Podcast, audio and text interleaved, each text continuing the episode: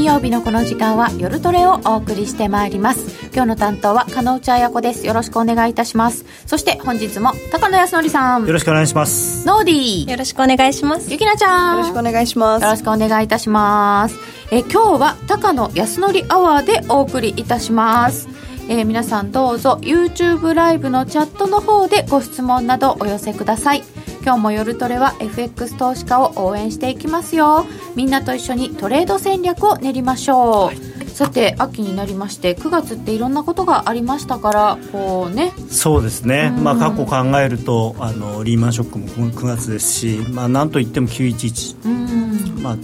ちょっとねあれ今週だったじゃないですか。なんかこう毎年 9, 9月11日になるとこう胸がざわつがとなってあの、まあ、もちろんいろんなね過去のあれがありますけどああいうなんていうのかなこう紛争系というか戦争系で一番身近に感じたのが911なんですよね。高野さんどこにいらしたんですか？はあの FX プライムじゃないや、えっと、スタンダードチャータードっていう銀行のしかも僕その時夜晩でもうまさにあのディーリングルームにいました。そうですか、はい、じゃあ動き見てたんですね動きっていうかね、すごい僕のイメージかもしれないんですけどすっごい静かだったんですよ。だからもうそれこそ今でいうスプレッドがバーッとなって要するにもうレートがないみたいな感じになって、はい、でこれ最初分かんなかったんですよね、えー、ななんかえこれマーケットなんかおかしいおかしいと思ってそしたらなんか要するにニュースが入ってきてニューヨークで事故があった。事故があったってきたんですよね。そう飛行機があのワールドトレードセンターにぶつかった。なんだそれってテレビつけて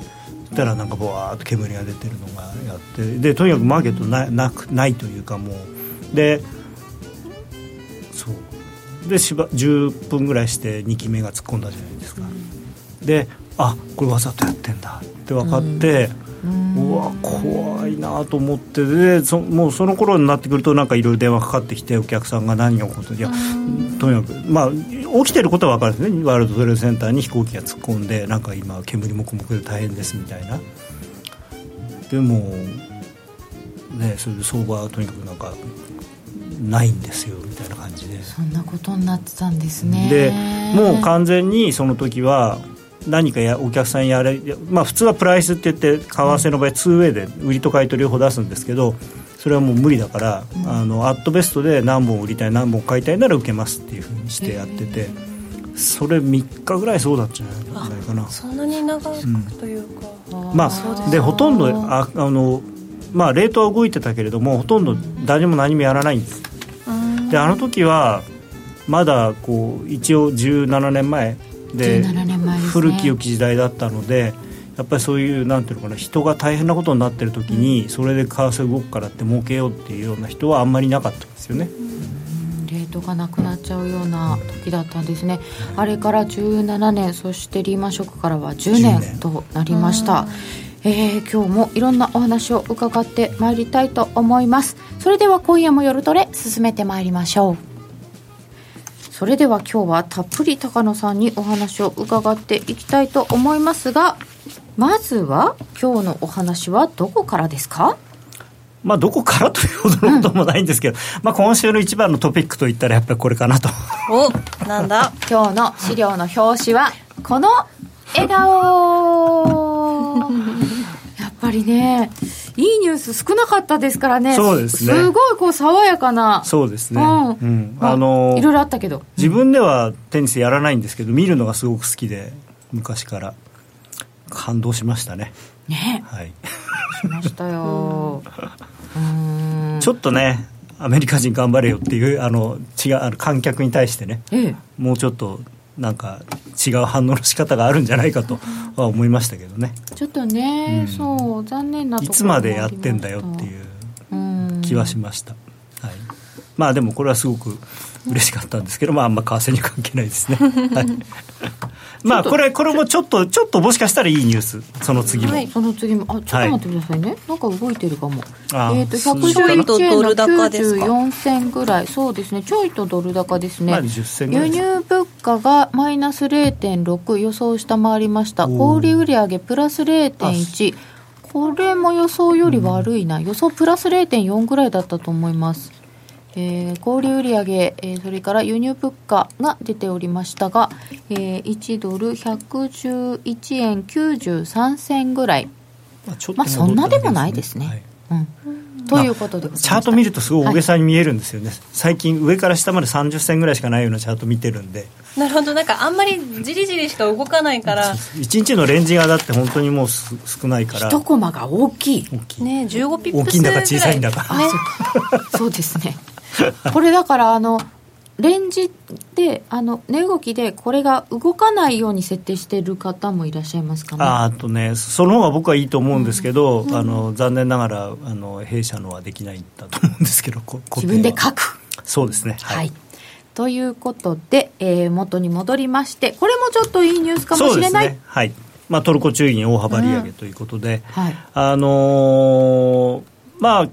昨日ですけれどもね。いや一昨日か。17.75%から24%と。なんだ何の数字だよって思われる方もいるかもしれない、まあ、政策金利というやつなんですけど、うん、あのまあ、引き上げ幅がですね5%ぐらいっていうのが一番人数的には多かったんですね、平均だと4.4%ちょっとぐらいだったんですけど、かなり割れてたんで、でその中で、まあ、ほぼ、まあ、予想の中の一番多い6.25%の利上げをしたと。その中で一番たくさん、はい、いや、私、2、3%って聞いてたので、はい、6.25って何それ？って思いました。まあ、まあでもねあの、事前の予想だと5%っていう人が一番人数は多かったんです、ただあの、全然上げないみたいな人もいるんで、平均するとそうそうなるんですよね。でしかもその、これもあれが前振りがあったじゃないですか、うんうん、このちなみにこの上の人はあの中銀総裁で、1976年生まれなんですよ。おお 42?、うん、うん、ちょっとねあの前頭葉は大きそうなル ックスなんですけど。ゆきなちゃんが。何何も何も。まああとその。チェティンカヤ総裁、はい、わざわざ生まれが書いてある、はい、はい、いやまあ中央銀行の総裁でこの年ってすごいなと思って。そうですよね、ね、若いですよね、うん、カーニーさんはいくつですか？まあ50代。割と若めな方ですよね。まあそう若いと思う。まあバイトマンさんは割と若いですよねそれこそ。あそうか。バイトマンさんは意外と若かったですよね。だから多分40代でなってるんじゃないですかね。今今でまだあのぐらいだから。わほぼ同い年。いやそれを言うとオバマさんの時にね結構ショックでしたけどね、えー、大統領がねでまあ、それでそのエルドアンさんがね、あのこのにほん本当にもう決定が出るの分かってて、その2時間前に、この高い金利を引き下げるべきだと。中あインフレ更新は中銀の誤った対応が原因だって、このエルドアンさんって非常に独自の経済理論をお持ちで、はい、あの政策金利を引き下げた方がインフレは低くなるっていう、そういう理論を持ってるんですよ。独自の。独自の。理論なんですか？それは。いや理論信念なのかな？どっちよく分かんないんですけど。まあまあねそういう。これを言ったのがわずか2時間前。まあ、あのその前もずっと圧力かけてたので。でさらにこれを声高に言ったのであこれはちょっと利上げすんの相当ハードル高くなっちゃったなとみんな思ったんで一回バーンと売られたんですけど、まあそんな中でですねこのチェティンチェティンカヤさんがですね頑張ってあげたわけですよ。これはすごいなと思いました。だからあの金利を上げたこと自体でもちろんトルコ買われたんですけれどもそれと同じぐらい中央銀行が要するに自ら独立性を保とうとしているということに対して非常に高く評価したんですよね。今までは結局、ステルス利上げとか言って、はい、エルドアンさんに怒られないように、分から分からないように分からないように、でも実質的に金利を上げますよみたいな、そういう政策をやって、やっぱり忖度どころか、ね、もうやっまあ、見えでしたねみたいな感じでしたけど。ただあの、これまでは一応、このトルコ中銀の総裁あるあるいは副総裁っていうのは、議会が選ぶという建前だったんですね。でそれをえっと、今今でもホームページを見るとあの議会によって選ばれて任期はいつまでって書いてあるんですけどエルドアンさんが大統領令で、えー、俺が決めると、総裁も副総裁も俺が決めると。で任期は4年だと。いうふうにこそういう大統領令が出てるんですね。ででも中央銀行のホームページは変わってないんですよだからどうなってんのかなっていう。えあそうですか。そう。なんかねちょっと不思議なんですけど。だただまあ多分彼がお前クビだって言ったらクビになっちゃうでしょうからそういう状況の中で金利下げろって言われたのに6%も上げたっていうのはすごいなと思ってちょっと感感動したっていうか。中央銀行の矜持を示したとか、は意地とか書いてあるのありましたけど、ただね、うん、ちょっとね僕変なことにならないでいいなと思って。変なこと。だからチェッティンカ屋さんなんか病気になるとか行方不明とかまあいろんな国でいろんな人がいろんなことになってますからね、まあこだってほらのところね自作自演でクーデターやっちゃう人ですから。エルドアンさん。うん。怖いですよ。だからそんなとこでよくそんなことしたら。そんなことになったら本当に大変ですね。ね。いやー。あと何が起こってるのかね、うん。あともう一つ一応前向きなニュースとしてはエルドアンさんが国際会議でニューヨークに行くと、で行ったら俺はトランプと会うというふうに言ってるんですよね、まあ、会ってくれるかどうか分かんないですよトルコの側が会うって言ってるだけなんで,、でもしそこで会うことになればもしかしたら例えばお土産に牧師さん連れてくとか。なんかそういうそれでなんかもともと実はトランプさんとエルドアンさん仲良かったんですよね。最初に会談した時はトランプさんすごくねおこいつはいいやつだと。なんか似てますもんね、まああの彼はそういう割となんていうのかな一人で物事をトップダウンで決められる人が好きなんですよね。だからあの北朝鮮の人とかも、まあ、最初は評価したし、まあ、あとプーチンさん大好きだし、うん習近平さんもですか？ま今やあまあでもそう最初にそう最初に来た時はそうだと思う、うん。あの彼はやっぱりそのなんていうのかな起業家として要するに会社はトップダウンであるべきだっていう多分考え方で企業を運営してたから、国だって何が違うんだって多分思ってるんですようね、ん。まあリーダーシップということでしょうけどね,、まあそうですね。よく言えばね、はい。でこのトルコは これはで一旦ちょっと落ちでこれで着くんですか？トルコがちょっとまあ落ち着いたおかげであのなぜかナンアランドとかも少し戻してるので、まあ、全体的にリスクオンのその環境を作り出してるんですね、まあ、ただ南米通貨は全然ダメなんですけどアルゼンチンもブラジルも。あれもうアルゼンチンはもう本当にタガが外れた状態なんで当分ダメだと思いますしあとブラジルはあの大統領選挙がもうぐちゃぐちゃになってるんであの最有力候補の人がなんか撃たれたりとかしてますから。なんか刺されたトルコのごちゃごちゃのせいであんまりこうなんか巻き込まれて下がってるのかなって思ってた、うん。南米は全然自分自分で勝手に落ちてるっていう、だからなぜか南アフリカランドは巻き添え食ったっていう、あでもランドももともと結構辛いところにはいましたよね、まあそうですね、うん。ただやっぱり正直ランドは FX の影響がかなりあるかなと思います。やっぱトルコが行っちゃったんで、やっぱトルコを買ってる人ってランドも買ってる人が多いんで、まああの客層としては同じそうなので、うん。だからこっち損切ってこっちも損切ってみたいなのはあったと思います、えーあそうそう。なんかねエルドアンさんイスラム金融の考え方っていう人もいますよね。バイトマンさん50歳ぐらい。へえでもイスラム金融だったらもともと金利取っちゃいけないんですよね。ダメですよね、まあ、手数料取るんですけどねその代わり。実質金利ってやつですね。金金利という名目で取っちゃいけない。それならいいのか。でこのチェティンカヤさんももともとはイスラム金融の会社に銀行にいたんです最初。うーん。これね本当短期でトルコリラやってた方々は結構大変だったんですかねまたね。いや長期の人の方が大変だったと思いますね。なるほど、はい。でただ怖いのはさっき言ったみたいにそのエルドアンさんがここでなんかいやまあ完全にメンツ潰されてるわけなんで、このままおとなしくしてるかなっていう。だって2時間前にこの高い金利を引き下げるべきだって言って、いきなり中央銀行がボンと利上げしたんだから、まあ。下げるはないですよね、エルドアンさんが何かしらのこうねものを持ってれば。まあいろんなもん持ってる軍隊とか警察とか。持ってるっていうか、なんていうか。人事権とか。えーアメリカに助けてもらう方向とかも聞きました。金利は好きにしてもいいが国債の入札が未達になるだろう。ああそう。根本的に解決してないならトルコリラはいい売り場ですかね。うんうーんまあ、ショートカバーっていうのもありますからね。あのーまあどっちもどっちですね。触りたくないっていうのがはい。本音ですか？ステイアウェイってやつ。言っちゃいました。はい、えートルコでした、はい。そして昨日はこれもこの方も。ちょっと年取りましたね。うんおおもっとね、高田さんの大好きな。スーパーマリオと呼ばれてた頃はもうちょっと若かったですよね。ゆきなちゃんがすごいあのシワがふ深くなった。ああそう。苦労してるんだけど取りか取り方ですかね。まあまああと表情とかにもよるだろうし。心は目の下あたり、うん確かにだるだるだるになってる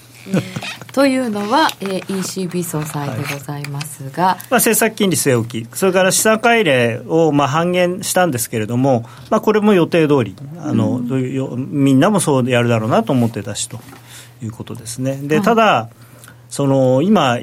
いろんなことがあるじゃないですか、トルコがあんなふうになってみたりとか、それこそまあ新興国通貨、南アメリカ通貨もいっぱい売られてますし、でそんな中で、えートランプさんはまあガンガン、また米中なんかどうなるのか分かんないような状況になってるし、まあ、非常に不安定要素がいっぱい出てきてるわけですよね。で EU 自体も自動車の関税の問題とかもありますし、ただそんな中で非常に強気というか、自信を持っていて、その経済の基調的な力強さと賃金の上昇でコアインフレは大幅に力強くなるだろうなんてことを言っていて、だからもう今のヨーロッパのこう景気というかは盤石だみたいな、そんな感じで言ってるんですよね。ただ、一応ね、はい。不確実性は存在感を増しているとは言ってはいるんですけれどもね、であとトルコとかあのアルゼンチンからの波及効果は大したことはないと。いうことを言っていてだからもう淡々と自分たちのタイムスケジュールに従ってやるやるよと。だからまあ来年の後半には利上げも始めるよっていうようなニュアンスなんですよね、まあ、その頃僕はいないけどねみたいな。あー。あー。ドラギさんはいないんですね、まあでも粛々とやりますよっていうぐらい、まあ、そんなに不安を感じてないですよってことですか、うん。でもね、ドイツなんかの数字もなかなかそれほど別にね、時々ポコって悪いの出るんですよね。出ます、出ます、やっぱり、あと、さすがに、あのー輸出とかは効いてくるかなと思うし、あと、最大にそのブレグジットがね、これから2、3か月でどうなるかわからないのに、よくそんなこと、のんきなこと言ってるなっていう雰囲気ではあるんですよね。それは強がりではない。ああまあイタリアには関係ねえやと思ってるのかなそれとも でも、ね、最大の顧客を失うかもしれないわけで最大は中国か。第二の顧客をなくすかもしれないわけですよね。うまくいかないと。うんユーロはじゃあまだまだ買い目線には遠い？ああただそうこう言ってもそんなに粛々と、いやあの緩和を縮小してしかも金利も上げるよっていうんであれば、まあじゃあ他に何買うの？っていうのも若干ある。うん。うん。まあ、あとあのやっぱりそうですね数年前のドル円と同じでユーロドルは構造的には多分だいぶショート方向になってると思うので、はいそれをニュートラル方向に戻すだけでもだいぶ何百ポイント何千、えー1000ポイントぐらい上がってもおかしくはないと思いますけどね。今って結構傾いてるんですか？あのなんて表面上の例えばあのえ FX というかなんていうのかなそういう投機のポジションだけ見たらそうでもないかもしれないですけどそれはあの70円台80円台にいた時のドル円と同じでそうじゃなくてもっと長長期のあれでその下がっても大丈夫なような方向のなんていうんですかねそのポジションになってると思います。はい。チャートを使って見せていただくのは後ほどということで、えー次に行きましょう。イタリア産そうですよ。これがですそね結構、あのーこのこの人ちょっと一応夜トレデビューなんですけど今日皆さんよろしくお願いします。のこのこの方？はい。とトリアさんっていう財務大臣の方はい、イタリアこの人はですねはい。結構あれなんです、あのー強い人なんですよね。強い。強い強いというかですね、強硬派の人でいい意味で強硬派。ででまずそもそも EU にあの財政規約というのがありまして、えー GDP 比で財政赤字は3%以下にしましょうっていうのがあるんで、しましょうとしなさいというのがあります。はい。で、えー9月7日に最初トリア財務省は2019年の財政赤字比率は1.5%を容認する可能性があると。逆に言うとだから1.5%にすると。うーん。すごく低いんですよね。こんなすぐできんですかね。いや難しいと思いますけどね、うんでそれに関してあのごご本人は財務債務圧縮と、えー構造的な財政収支の改善は可能だっていうふうにおっしゃっていて、うん。まあ、どこどういうやり方でやるのかよく分かんないんですけどただこれ起こったのが5つ星運動と。ああ、えー最低所得保障っていうのをやる、まあ、ポピュリスト政党ですからやるって言っていて、それの予算に100億ユーロよこせというふうに言ってるんですね、でその100億ユーロくれなかったら財務大臣更迭しろっていうことを言っていてここはやっぱりあの今五つ星運動は非常に力があるのでこでこうなんていうか喧嘩になってるんですよね、で今度それに対してあのトリア財務省はいやいや冗談じゃないと。そんなことするぐらいだったら俺の方からやめてやるみたいなね。コンテ首相に対して。あら、この人辞めちゃうとでもイタリア不安とか言われそう。そうですね。あの彼がもし辞任したら、あのイタリアの国債は売られると思いますね。うんでそうするとリスク回避的な方向、ユーロ売りの方向に動くと思います。ようやくちょっと落ち着いたのに。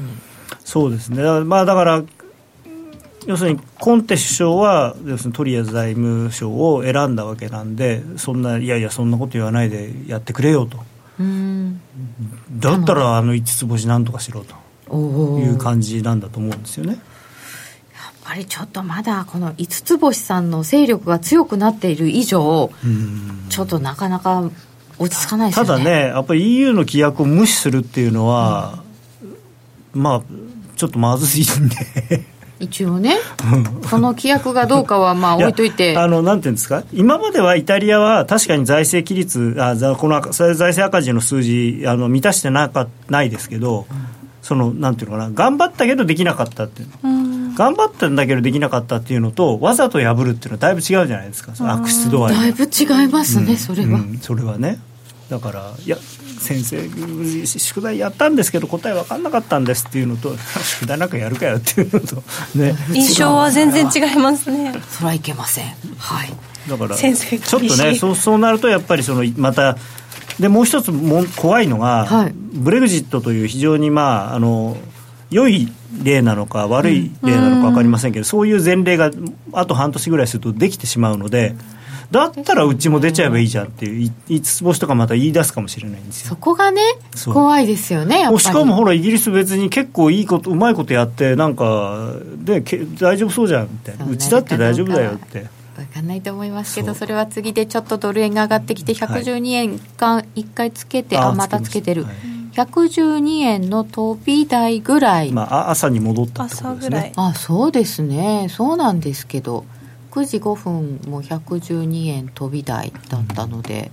同じぐらい、まあ、戻ってきた。でもこのこの20分ぐらいで結構急ですよ。ごいですね、うん。なんか出た指標的には予想下あんまりね回ってたね。え。ので、ねえ。ですよ。カプランさんが中立水準まで金利を上げるべきって言ってます。まあそんなに、そんなに変わったこと言ってユーロドルってどうなってるのちょっとユーロドルドルないね。うんユーロドルはえっ、と一旦上振って下振ってみたいな感じで現在はで一応ドル買1.1678いになってるんですねそうですうねん。うーん。そうなんだ。数字だとあんまりドル買いをするような数字ではないねなんなんでしょう？すいません続いて、はい。えーこれですよ。ブレグジット。ブレグジット。これはねまああのオフランスのバルニエさんなんですけど。あこの方はフランスの方で。なんか背高そうな感じですよね。うーん。イメージ。バルニエさん。でもなんかこの服装はなんかやっぱフランスって感じですよね。あの青の青のグラディエーション。あセンスいい感じ。まあまあ割とあの清潔感があっていいんじゃないでしょうか、はい、でこの人実ははい。すごい人で、一応まあ次期欧州委員長の候補ナンバーワンとも言われてる、まあただフランスから選ばれるのっていう説もある。あのそれ自体がどうかっていう問題もあるし、まあ、あとラガルドさんとかいろいろねあの、あラガルドさんはどあれ ECB だなどっちかっていうと。欧州委員長って今ユンケルさんですよね。そうですどうやって決まるんですか？これはあの欧州委員会で決めるんです、はい、ただ、まあ、結局国と国の折衝なんですよね、まあ、どこの国から出すか。で不分率で ECB の総裁とあの欧州委員長は同じ国の出身はまずいっていうのがあって。でただ一応あのドイツが欧州委員長を目指すっていうことを公言しているのであでもあんまりどっちかっていうとフランスの方が候補的にはおいしそうな人が多いんですよ、まあバルニーさんも結構人気あるし、うん。あとそのラガルドさんとかもいるしなんかいろいろやりようはあるんですよね。最近本当このバルニエさんっていう人まあ今一番目立ってますよね。そうですよね、はいまあ目だからそのまあもともとだから欧州委員をやっていてその前はフランスの外務大臣をやっていてで今そのブレグジットの交渉の要するにひなんていうの一番矢面に立ってる人なので。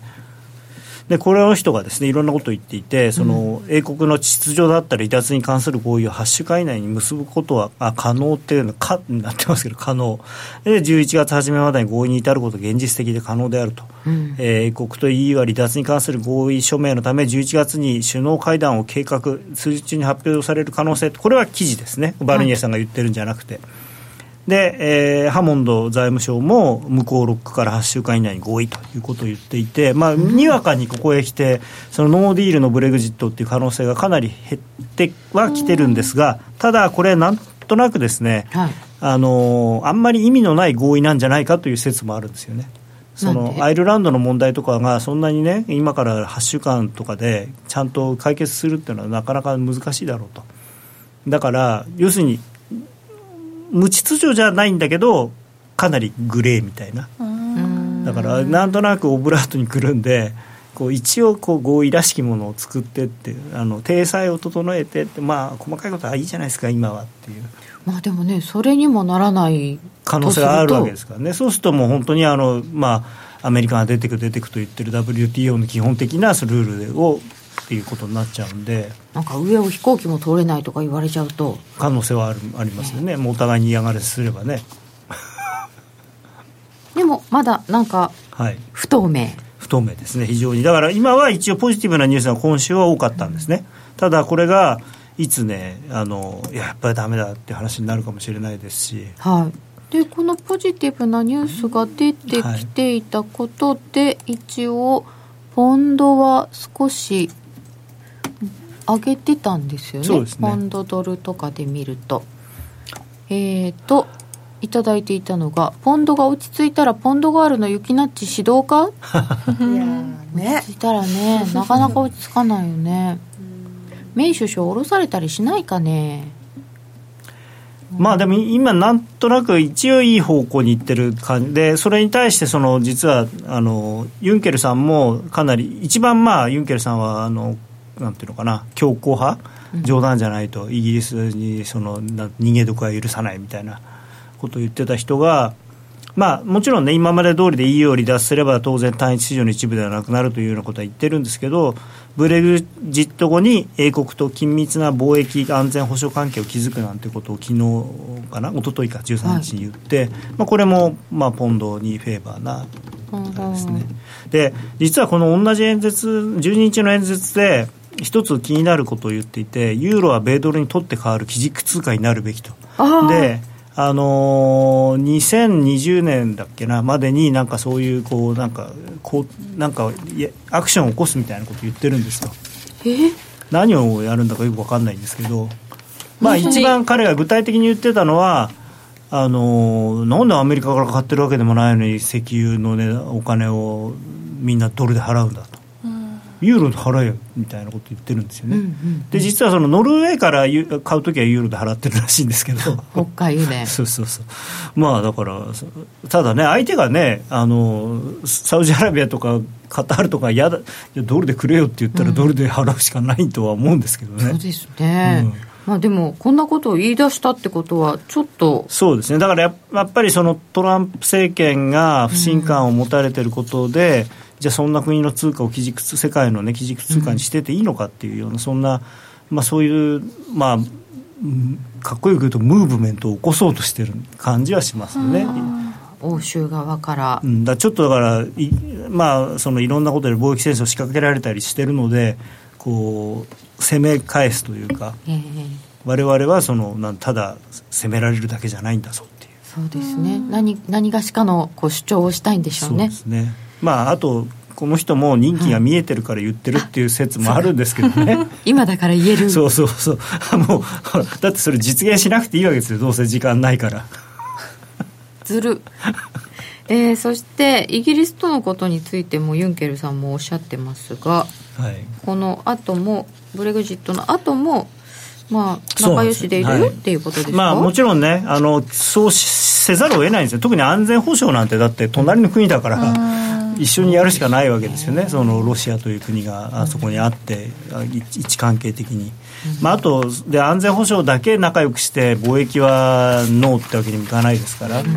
だからどっかで妥協はするとは思うんですけどただその時期の問題ですよね間に合うのかどうかっていう。まあ、時期自体をずらすというような見方もありますけど、はは。まあ、あとそのモラトリアム期間をどうするのかとかね。あそうです、ね、移行期間を少し長く、うん、だから今一番怖いのはノーディールだと何が怖いかというとその移行期間がなくなるんですよ。いきなりバシッともあの急に今日から関税とか。そう今日からっていうかだから11時59分に取ったユキナちゃんは通れるけどその後ろに続いてたの ノーディーはバンってやられて「おいパスポート出せ」みたいな。さっきからノーディールって言われるたびに呼ばれてるような気がして。私もドキッてしてました。えさてアメリカの、はい、国債が、えー、金利が上がっていて10年債の利回りが2.994時間時間外ですかまだ？でもねあんなに物価指標弱かったのにね不思議ですね。これは悪い悪い金利高みたいな。ああちょっと気になりますねだとね、うん、えー、で、えー、現在ドル円が112円飛び台。あは変わっていません。さてそしてもう一個来たのがこれが大物ですよ。そうですね米中。これがまず最初の動きとしてはまあ、これは前から言ってたことではあるんですけれども中国側が、まあ、アメリカがその通商紛争におけるその WTO のルールを守ってないと、うん、だからうちらも70億ドルの対米の報復措置をしていいよねっていうふうにで WTO としてはかなりアメリカに貢献されているのでどうぞってことに多分なると思うんですけどアメリカは多分これやられるとですね WTO が要するに向こうについたっていうことでトランプさんはかなりあの逆上すると思うんですよね。でこれに対してトランプさんがそのだから第4弾2670億ドルって言い出していて、はい、これ最初の500億ドルに第2弾の2000あ第3弾の2000億ドルそれから2670億ドル。これ全部足すと実は去年の中国からアメリカへの輸出の量よりも多いんですよね多いんですか？多いんです。ちょっと余っちゃうんです。全額になるなと思ったら全額より多いんです。そんな今年増えるわけないだろうみたいな気はするんですけど。まあだからリストですからね,、まあそうです、ねうん、何を何億ドル何を何億ドルまあでもまあやっぱり事実上中国から来るものすべてに追加関税をかけますということでこれ全面戦争。まあでもあの第3弾が発動されるかと思ったら、ね、すぐするのかと思ったらなかなか。だからこの WTO のことがあのきっかけになってするのかもしれないですよね。で報道ベースなんで本当かどうか分かりませんけど、はい、そうですね。アメリカから、まあ、ただこのこれ中国はあの言はっきり記者会見で言ってるんですね。あのアメリカから、もう一回お話しようよって言われたよって。であの中国としては非常に歓迎するとかまあ、相変わらず上から目線ですけど。あなるほど、ね、でその誰が打診したかっていうのは報道ベースでいうと無入信財務長官じゃないかっていうふうにななんで無入信なのでライトハイザーさんじゃないのっていうのはあるんですけど。そこが面白いですよね、やっぱりライトハイザーさんの方がちょっとゴリゴリ系ですよね、そうですね。無入信さんの方がそれこそビジネスマンですからね。あなるほど、これだからちょっと先この前僕が出た時とこの人が変わってこれ右側の人はでもただの報道官の人なんですけどね、うん、あの記者会見でこれを言った人って。なんかあの高野さんの写真のセレクトがちょっと無入信さんはちょっと柔らかい雰囲気で、中国側の方が怖そうな感じになってません？いやいや、まあ、中国のほらあのなんていうの記者会見やってる人怖いじゃないですかみんないつも。そうですか、うん。あんまりニコニコしてるの見たことないと思う。イメージ的にね。なるほどね、うん、無入信さんのこの笑いはね微妙ですね。うん。そうなのね。これ対中まあ米中の問題はちょっとこれ米中ねちょっと頑張ってくれないと、なんとかしてくれないとねあのまあ、その米中がこう揉めれば揉めるほど日本からの輸出が変わり代替として増えるみたいなこと言う人いるんですけどそれはちょっと違うかなみたいなこれでもねこの最後の第4弾2670億ドルに多分 iPhone が入ってるんですよね。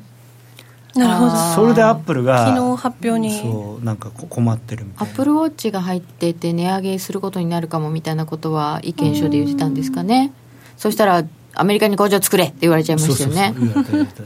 作れいいじゃんみたいな。で もだから結局、そうすると25%追加関税払っても値段同じだみたいなね、アメリカで作る。もっと4割ぐらい高くなるって言ったかな、iPhone とか作ると。なるほどね。さて、それででも、これだけもう、いっぱい人が働いてって工場に人は集まるんでしょうかっていう気もしますが、はい、えー、いろいろ見ていただきましたそれではここで一旦お知らせです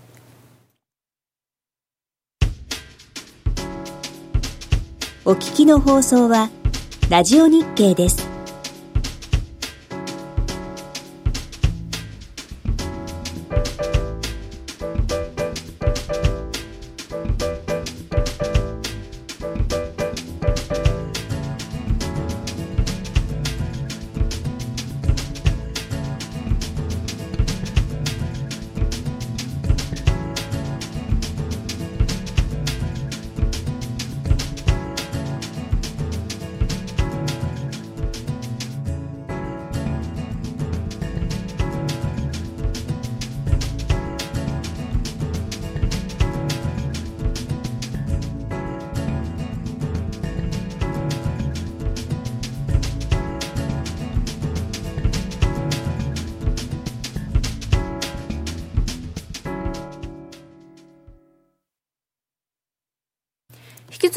高野さんにお話を伺ってまいりますがこの時間はチャートから見ていただきたいと思います。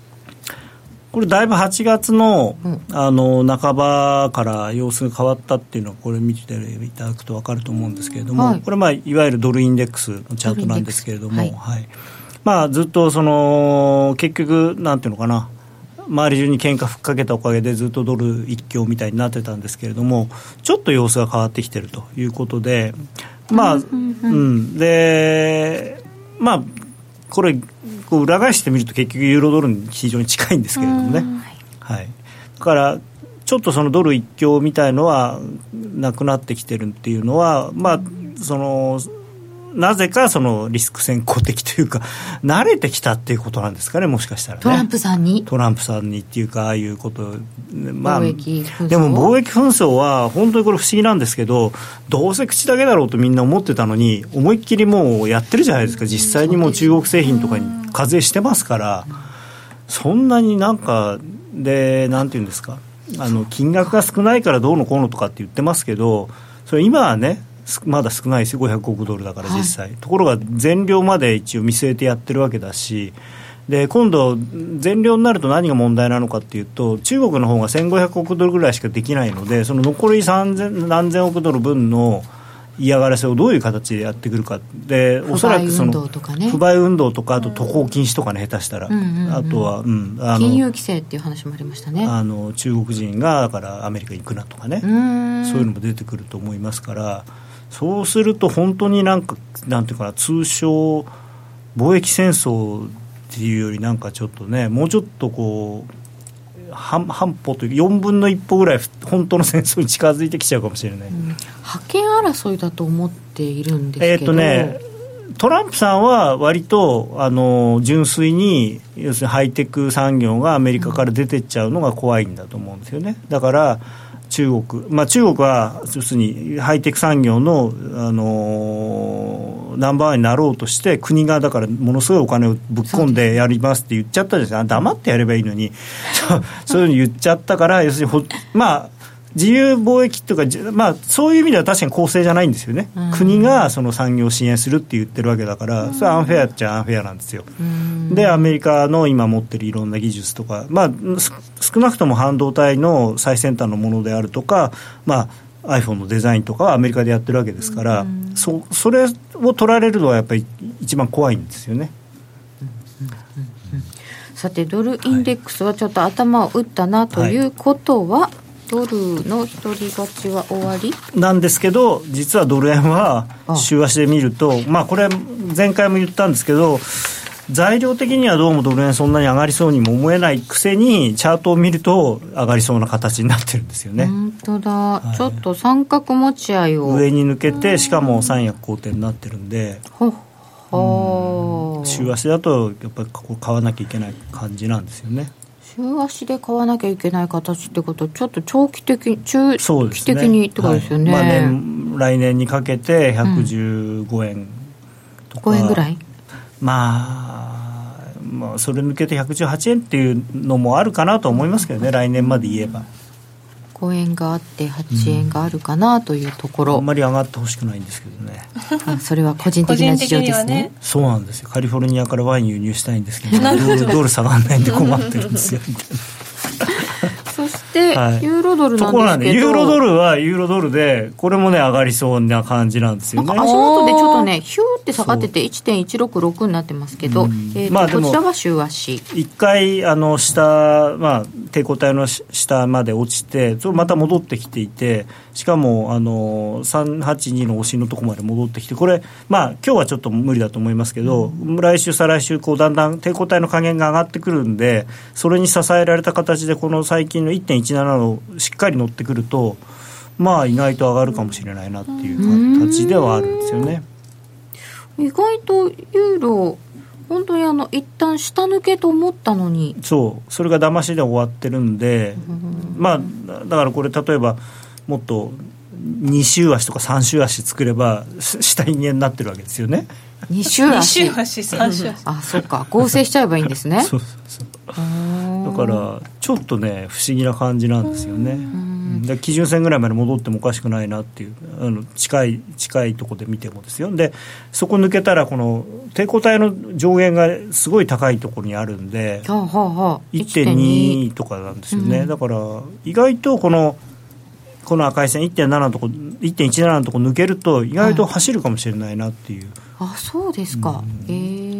だからまあよっぽどそれは多分ブレグジット関連でいい話が出てしかもトルコエルドアンさんが、まあなんかトランプとまた握手しちゃうとかね、うん。でリスクオンっ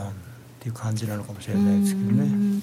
ユーロドルがこうだとすると、はい。ユーロ円はどうなんですか？ユーロ円もだからねなんか一応抵抗線抜けてきてるんですよね。まあ、ただこれは完全にこの抵抗体の中の動きですよね、もうここ何いつからだろう、もう3月、4月ぐらいからずっとこの抵抗体の中行ったり来たりしてるだけなんで、本当ですね、はい。まあレンジっちゃレンジ。はい。まあ、だから100でも133円とかあるかもしれないですよね、このチャートを見ると。この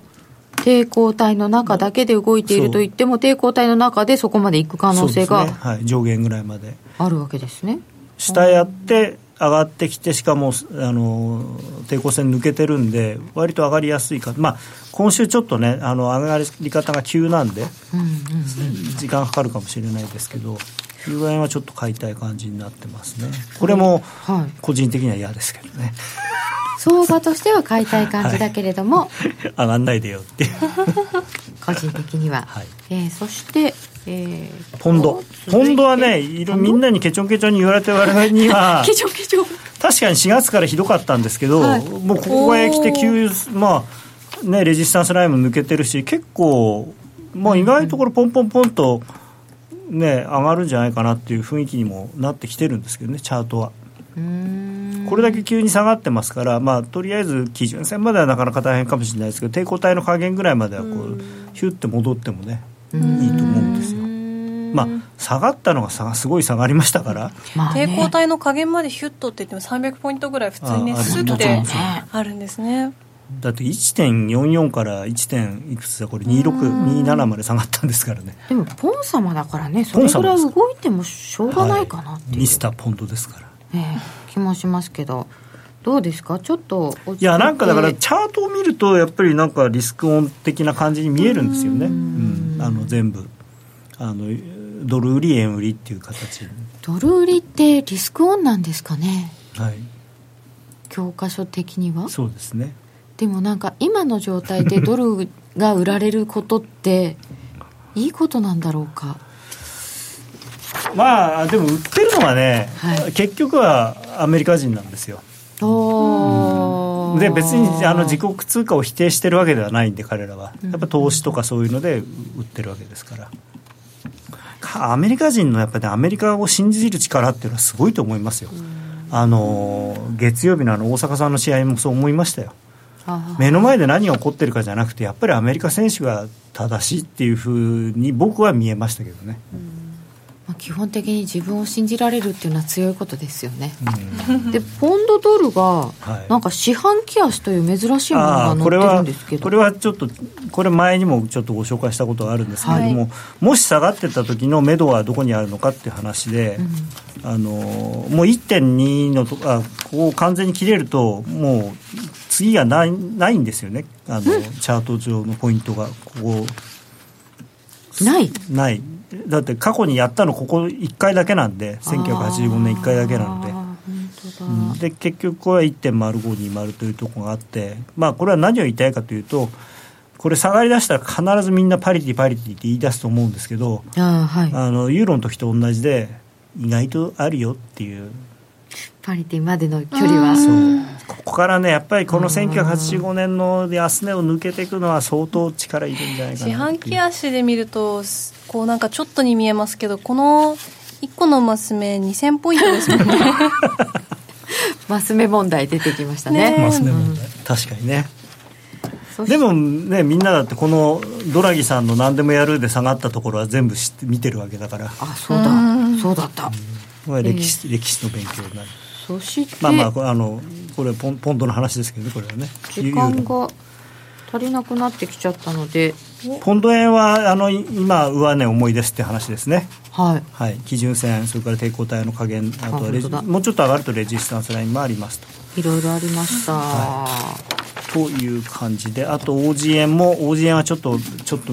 悲しい感じになってます。これがやっぱり随分売られましたよね。これ OG 円じゃなくて OG ドルですね。はい。これだって。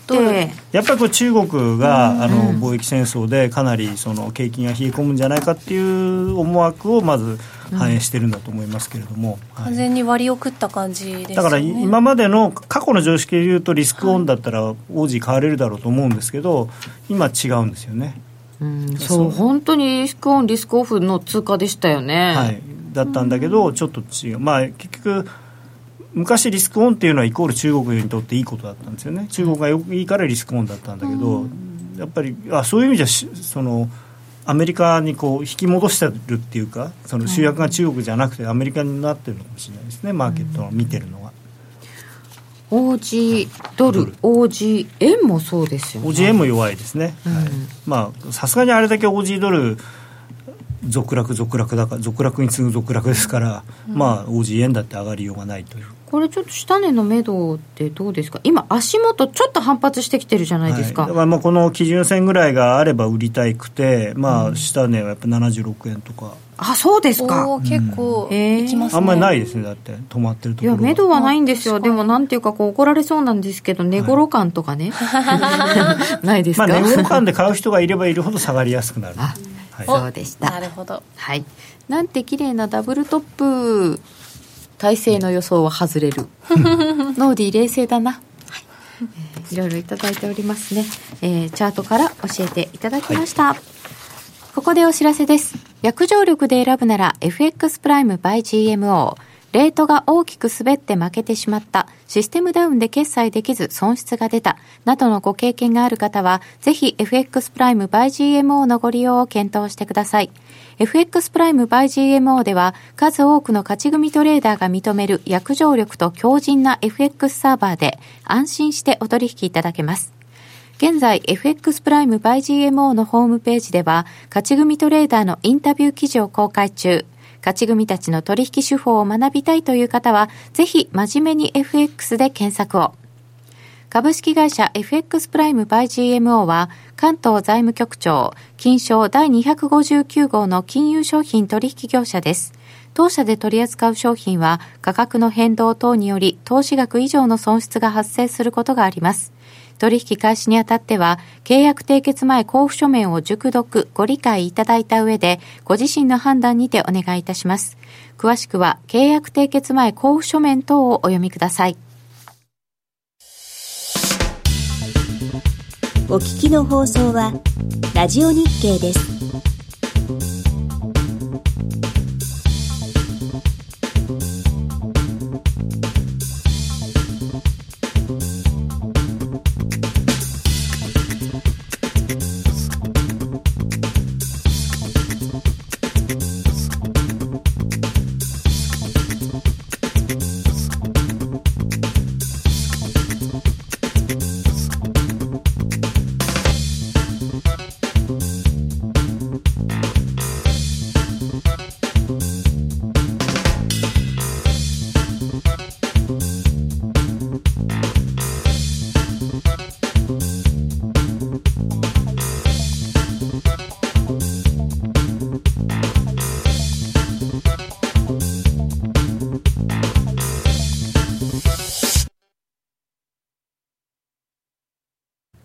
夜トレ、高野康則の今夜はどっち？このコーナーは真面目に FX、FX プライム by GMO の提供でお送りいたします。ここからは FX 取引を真面目に、そしてもっと楽しむためのコーナーです。高野さん、引き続きよろしくお願いいたします。よろしくお願いしますえーこのコーナーだけではなく真面目にやっているのですけれども、えーまずは来週のスケジュール見ときましょうか。はい。よいしょ来週はですねまず月曜日日本はお休みです。お休みです。皆さん忘れないでくださいね。月曜日休みですよ。休みです、はい。そうなんですよ。休み、連休前っぽくないんですよ、今日の動きが。ああ、であとはまあ黒田さんっていうかまあ決定会合があって黒田さんの会見がありますと、はい。まあね、どうするんですかね、日本当なんかにさっきそれこそ911の話とか出たじゃないですか、まあ、あとリーマンショック、でリーマンショックでわーっとこう落ち込んで、まあ、世界中の中央銀行が金融緩和をしたんですよね。はい。で、まあ最初はアメリカから、まあ、あとイギリスで ECB という感じでこう緩和をやめて利上げを始めようと。日本はね必要ならば つい何でもするみたいな。まだね言ってますよね、なんでこうなっちゃうかなっていう日本だけ置いてけぼり。まあでもね金融緩和はね日本はもうねそんな昨日今日始めたことじゃないですからね。いや、これをどうするんですかね。いやーでも黒田さんあの、まあ、安倍さんが首相になればもうまだ続投するっていうようなね。今日は安倍さんがね、なぜかこう、そういう話をしてるんですよね、出口についてね、ちょろっと。出口できるんですかね。ね誰がななんだなんとかの尻尾に 鈴をつけるってやつでしょこれ。完全に。尻尾、うん。ね、猫の首？ああだからこれはねで過去に一回失敗してますからね日本はね。2000年。ほんのにちょこっと上げただけでもうブワーっとなっちゃいましたからそのね、俺は早見優にはなりたくないっていう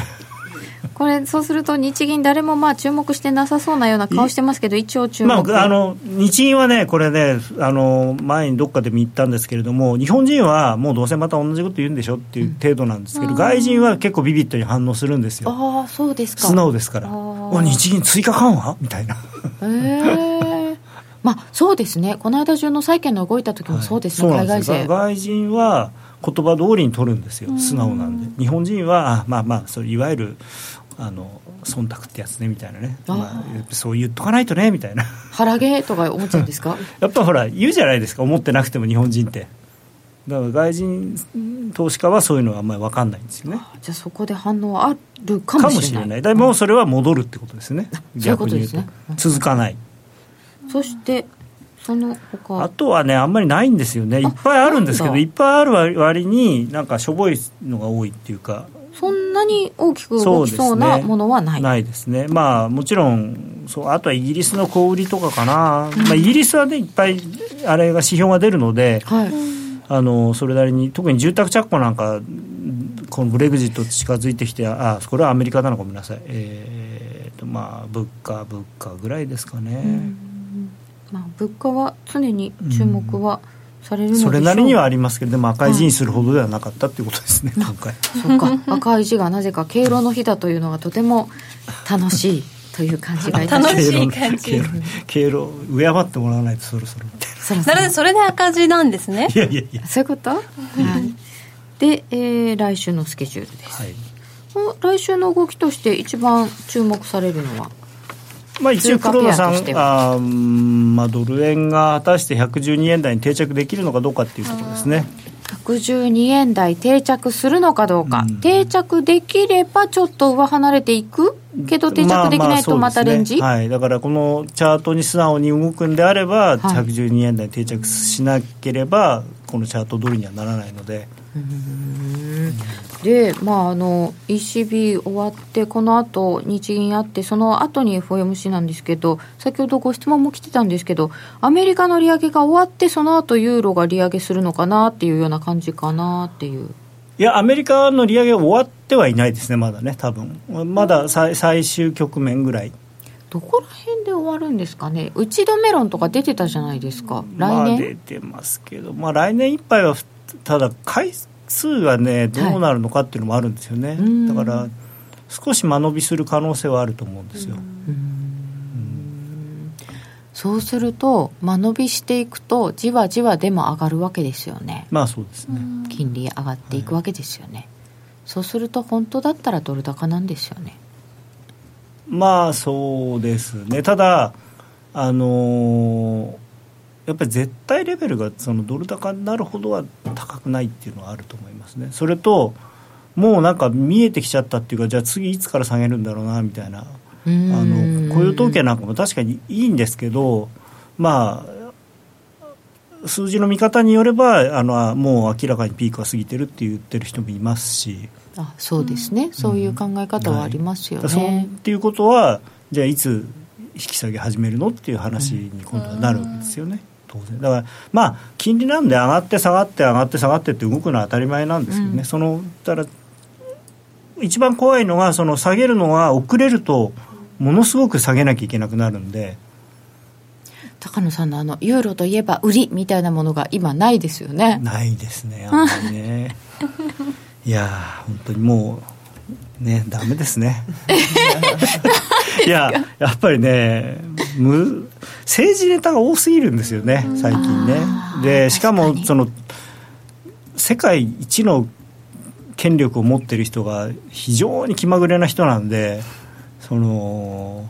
何してくるかよく分かんないじゃないですか、まあ、なんとなく分かるようになってきましたけどな、どうせ、どうせっていうか、まあ、あの方はきっとこういうふうに考えるんだろうなって、でもこれだけ、そんなことはし、あ本当にやったよみたいな。そ、そんな感じなんですよね。ちょっとはね、慣れてきたんですけど、やっぱりいやだ慣れすぎてるような気もするんですよね、やっぱりこの今の、えっと、通商問題っていうのは、そんなにね、なめちゃいけないんじゃないかなっていう。そうですね、はい、難しいとこですよね、はい、ちょっとねなんか時間がなくなってきたんで、はい、最初のね、はい、次のチャレンジみたいな話ありましたけど次にチャレンジしたいこと、はい。ちょっとね実は私次にチャレンジしたいことができてしまってですね、はい、ちょっとこの夜トレから卒業するということになってしまいまして時間があまりない中でこういうこと言ってなんか申し訳ないんですけど、えー、夜トレ卒業してチャレンジするまあまあそれ卒業しなきゃチャレンジできないですからね。いやそうですか？なんてこったいどう？空気変わった？あそうか。わあそっかそっか。空気変えてくれたんだ。みんながみんなが。いやなんかほらね 相場も難しくなってきたしあまりねこれ以上私がこうなんかお話をしてですね皆さんにご迷惑をかけしてもなんなんで。そんなご迷惑はない。高野康則の今夜はどっち？このコーナーは真面目に FXFX プライム by GMO の提供でお送りいたしました